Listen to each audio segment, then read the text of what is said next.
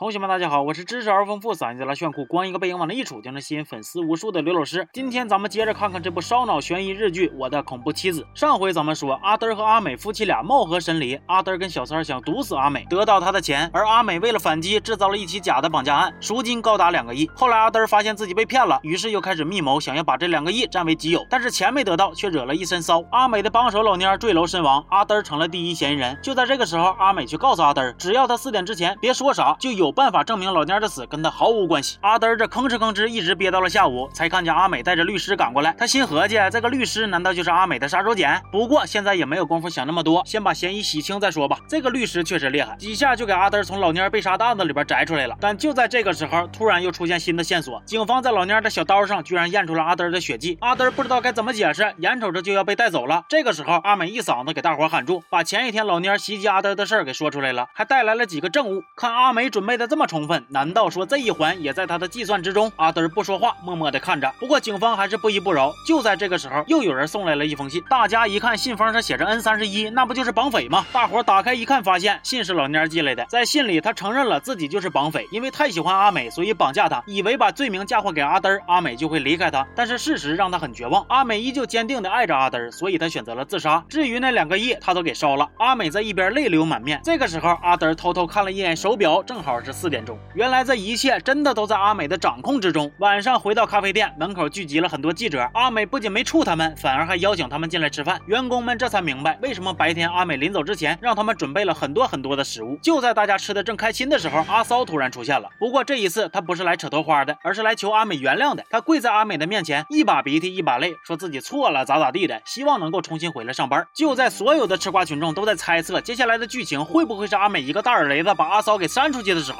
阿美却选择温柔的原谅他，场面一片大和谐。而混合着眼泪，阿骚偷偷的露出了一个狡猾的笑容。晚上，阿德想找阿美唠唠，结果走到办公室门口，发现了一颗咖啡豆，他看了一眼就给揣兜里了。办公室里，阿美看见阿德以后，跟他坦白说那封遗书确实是他让老蔫准备的，但是老蔫的死真的跟他没有关系，他只是求老蔫留下遗书，假死避避风头而已。没想到人真的没了。阿德又问他，那两个亿真的都被老蔫烧了吗？阿美一脸无辜的表示。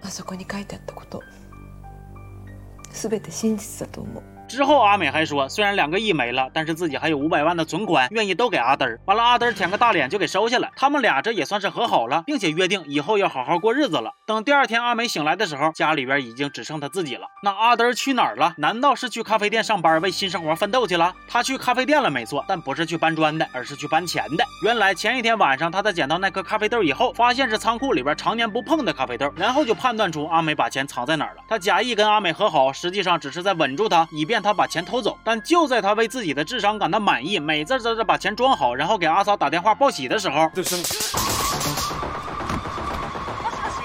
袭击他的不是别人，正是他那个前姐夫。原来这小子也一直惦记着这笔钱呢。阿德被电击之后没有昏迷，反而还跟前姐夫撕巴了一顿，最终钱被抢走了一半。等阿骚赶过来的时候，前姐夫已经都跑没影了。阿德刚把事情经过跟阿骚说了一下，就听见阿美来店里的动静了。为了让阿美以为这钱都是前姐夫拿走的，然后给阿德带钱跑路争取时间，阿骚就电晕了阿德，拿着钱兜子躲起来了。跟他俩计划的一样，阿美去找前姐夫要钱了，他俩也准备跑路了。结果前姐夫一个电话打过来，阿德心。凉了半截呀！他那个外甥女儿被阿美绑票了。本来阿德觉得阿美不会伤害小孩子的，结果再看他发来的照片，彻底慌了。照片上是外甥女刚被拔下来还带着血的指甲，没招啊！这娘们太狠了，他只能认怂，跟前姐夫俩人凑到一起，把钱还给了阿美。不过后来阿德的外甥女儿获救以后，他们才发现所有人都被阿美给玩了。那个小丫头根本就没被绑架，她就是想见她爸了，所以配合阿美演了一出戏。而那个带血的指甲也就只是玩具而已。事后前姐夫越合计越不对劲，他跟阿德说：“阿美整这。”老些事儿看起来好像不光是为了报复出轨的老公啊，他应该还有啥不为人知的计划呀？晚上阿德回到家，阿美戳穿了他说钱都被前姐夫抢走了的谎话。紧接着俩人大吵了一架之后，阿德拿出了一张签好的离婚协议，一脸疲惫的说自己啥钱也不要了，就想着跟阿美离婚了，毁灭吧，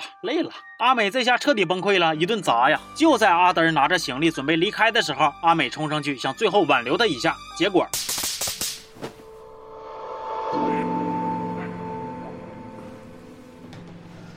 何も得られない6年だったけど一つだけ感謝していることがある。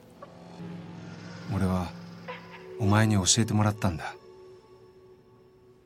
人生で一番大切なもの。それはやっぱり金だって。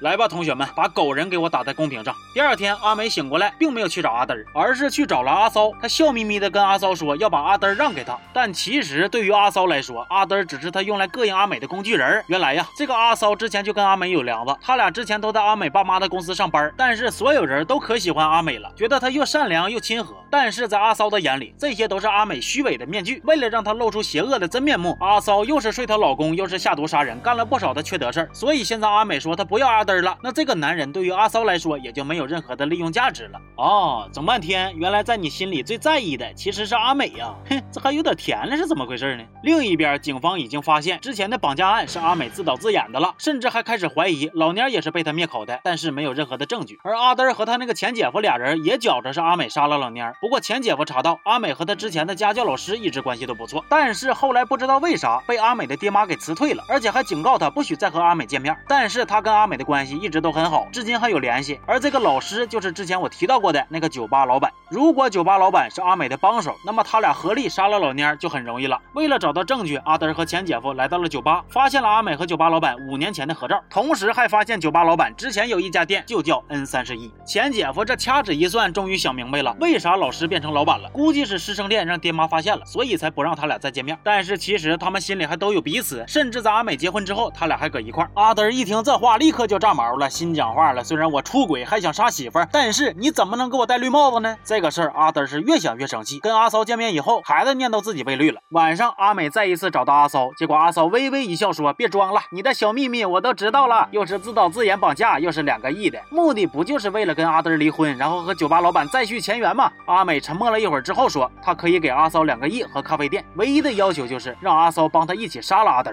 阿骚一看，阿美这是为了爱情豁出去了呀。不过他也很开心。因为他终于撕下了阿美虚伪的面具，看到了他邪恶的一面了。不过问题是，阿美现在哪还有两个亿呀？这个时候，阿美拿出了一张保险单和一张遗书。原来他早就给阿德投了两亿日元的人身保险，只要他死了，这笔钱就归阿骚了。至于处理尸体这部分，就归阿美和酒店老板来整了。阿骚表面上答应跟阿美合作，但但是一扭脸就交给阿德一个录音笔，里边录的就是阿美的杀夫计划。没错，他反水了。阿德一瞅，哎呀，这娘们不仅给我戴绿帽子，还要下死手杀我。呀，那既然这样，我也就不客气了。于是阿德跟阿骚也制定了一个杀妻计划，就等着阿美中计了。这一天，阿美和阿德约了晚饭，按照计划，他们是要在这顿饭毒死对方的。虽然表面上装的跟没事人似的，但是面对这一桌子菜，阿德那心情估计跟玩扫雷似的，说不定哪口吃错了就被带走了。但就在他战战兢兢不知道吃啥的时候，阿美突然嗷的哭上了。阿德也没整明白发生啥了，听阿美都坦白了，说自己其实是想毒死他的，谁让阿德还要跟自己离婚，还电击他呢？但是现在看着阿。德就在面前，他又下不去手了。听阿美这么一说，阿德也心软了，不打算进行自己的杀人计划了。等阿骚赶来，他俩都和好了。这个阿骚气的呀，吃了一口桌子上的菜，结果刚巧踩雷，嘎嘣儿毒死了。这突如其来的意外把阿美和阿德都给吓傻了。就在这个时候，前姐夫突然来串门，阿美让阿德去拖住他，完了他来处理阿骚的尸体。就这样，他俩忙忙活活一晚上，总算是把这个事儿给瞒下来了。而阿德可能是通过这件事儿，终于体会到了阿美对他的爱了，所以又想跟阿美好好过日子了。本来。以为一切都平静了，没人会知道阿骚死了的事儿。结果让他们万万没想到，第二天居然收到了一封匿名的勒索信，要他们拿两个亿出来，否则就告诉警方是他们杀了阿骚。阿德那头吓坏了，反倒是阿美在拉扛事儿。他让阿德照常去上班，而自己则留在家里把幕后的黑手给抓出来。阿美跟前姐夫借来了探测仪，发现了家里被安了窃听器。那么到底是谁干的呢？シフォンケーキ焼いたんです。私今一人なんです。よろしかったら。 食べに来ませんか？没错，那封勒索信就是阿珍和阿强两口子寄给他们的。事情的真相是这样子的：阿珍跟阿强其实不是真夫妻，而是雇佣的关系。阿强是牛郎，工作就是跟阿珍扮演夫妻。这两年阿珍钱花的差不多了，眼瞅着就没钱让阿强继续演老公了。为了能继续维持这段婚姻，阿珍决定整点钱。那这个钱从哪来呢？那天阿美、阿德还有老蔫三个人不是撕巴在一起了吗？一上头就把啥自导自演绑架啥的都说了，这就让路过的阿珍两口子给听见了。但是其中最 最让阿珍在乎的是，他们说老蔫在家里边藏着两亿日元，为了拿到这笔钱，阿珍趁着老蔫不在，溜进了他住的地方。结果没找着钱不说，还被突然回家的老蔫抓个正着。阿珍就威胁老蔫说，不想事儿败露，就交出那两个亿。结果老蔫宁可杀了他之后再自杀，也不愿意背叛阿美。于是这两个人就撕巴在一块了。但是咱说阿珍那个体格子怎么能打过老蔫呢？原来是他俩撕巴的过程中，阿珍用阿美的画像丢老蔫，结果画像顺着窗户出去了。老蔫为了救画，也跟着掉到楼底下摔死了。而阿强也想要这笔钱，于是乎他偷摸在阿美他们家安了窃听器，这才得知了阿骚被杀的事儿现在阿珍和阿强俩人联手，打算用阿骚这个事儿把这两个亿要过来。但是让他们万万没想到的是，阿美这么快就发现了是他俩在敲诈勒索。另一边，警方还在查老蔫被杀的案子，想跟阿德咨询一下关于阿骚的事儿。结果阿德那个完蛋玩意啊，一瞅见阿骚的照片就开始哽咽。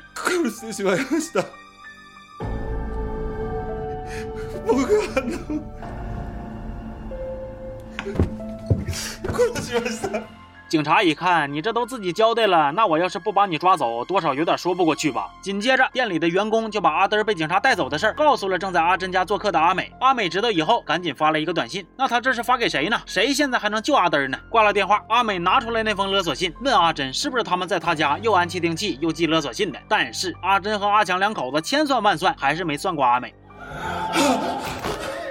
だって私の計画は 北里さんに公平の前で死んだふりをしてもらうことだったんですから。彼女生きてるんですよ。だからこれ残念。ってことで。另一边，阿德把阿骚叫一边去，想问问到底是咋回事，为啥能够死而复生呢？结果阿骚坦白说，当时他把阿美的计划告诉阿德，并且还跟阿德计划杀了阿美，以及他后来的假死其实都是阿美设计的，甚至连阿骚死后突然来串门的前姐夫也都在阿美的计划之内，为的就是不让这场假死在阿德的面前露出丝毫的破绽。至于阿美为啥要这么做，据他自己说，是为了挽回阿德。阿德气得怒扇阿骚嘴巴子呀！但不是我说呀，你说你啥本事没有，让人耍的滴溜转。还好意思打别人呢？你先扇自己俩嘴巴子，倒一倒脑子里边水吧。而阿珍家那边本来谈话就不咋融洽，又因为阿美说要把阿珍做过的事都告诉警察，于是怒火攻心的阿珍捅了阿美一刀。虽然伤的不是要害，人还活着，但是已经做到这一步了，也没有回头路可以走了。于是阿珍跟阿强两口子决定一不做二不休，干脆绑架阿美，让阿德把那两个亿的日元拿出来赎人。不过阿德那个智商，起初还以为又是阿美的圈套，结果刀架脖子上才明白，人家没跟他开玩笑。阿强让阿德带他去拿钱，但是。那个钱早让阿骚给拿走了。就在阿强寻思咋让阿德把钱从阿骚那嘎要回来的时候，让阿德给逃了。逃跑的阿德接到了一个陌生号码，原来是那个酒吧老板。他说阿美有东西让交给阿德，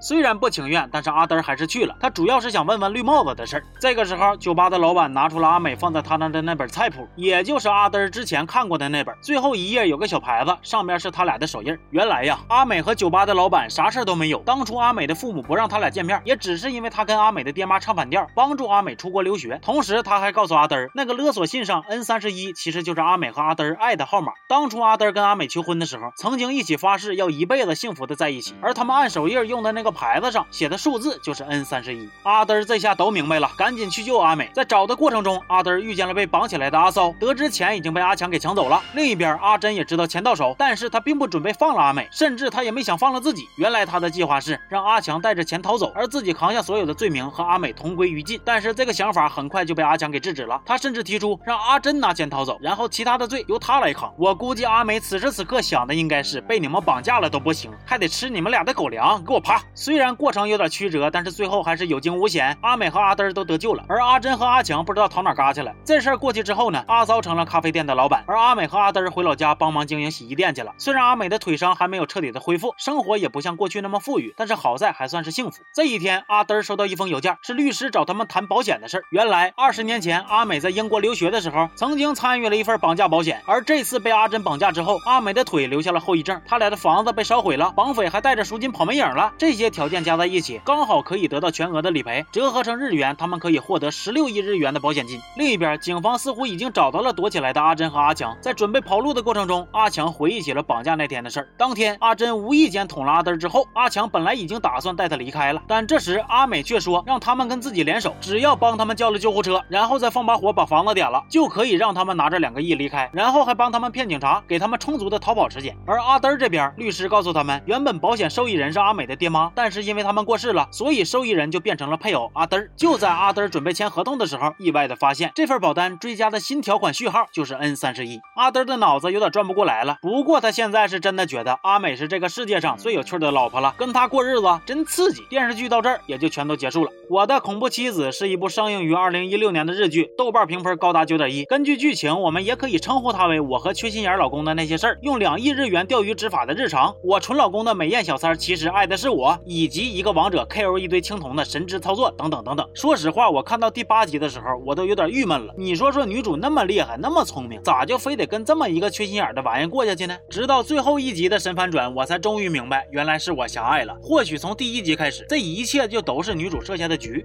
所有人都是女主棋盘上的棋子儿，所有人都在帮她完成她的计划。而这个计划最终的目标就是那十六亿日元的保险金，这两个亿应该只是她的鱼饵，让越来越多的人因为欲望掉进她设计的陷阱里，帮她一步一步的完成计划。她在把钱藏到咖啡豆里的时候，曾经说：“計画を成し遂げるためにはこれが必要このお金が公平をつないでおく命綱だ 那这个计划，我觉得一定不是痴心妻子挽回负心老公，我更倾向于他是要用这笔钱吊着男主，也吊着一切觊觎他、想要得到他的人们，为他实施计划。而且剧里邻居被女主激怒，刺伤他，同时绑架他，是不是也在女主的计划之内呢？我觉得是的，毕竟那么聪明、能掌控全局的一个女人，难道真的会犯这种错误吗？当然了，这部剧虽然结束了，但是其实还有很多没有解开的问题，就比如女主跟男主结婚是为了爱情，还是因为他脑子不行，更好操控，有利于他实施计划得到保险金女主的父母真的只是意外过世吗？为啥女主结婚一年之后，爹妈就一起祭天了？是不是有点过于巧合了呢？女主和酒吧老板真的只是简单的师生或者朋友关系吗？女主的父母反对她去英国读书，但是她的家教却极力的帮助她。而女主去了英国读书之后，就参加了这份巨额的保险。多年后的这个计划也有她的家教老师的帮助，最后成功获得了十六亿的赔偿。这一切也都仅仅只是巧合吗？剧的最后，几乎所有人都得到了相对来说最好的结局，除了那个爱慕女主的学弟。所以。这个事儿就说明啥呀？他再次向我们证明了，千万不要做舔狗，舔到最后一无所有，都长点心吧。行，这期就到这儿了，我是刘老师，咱们下期见，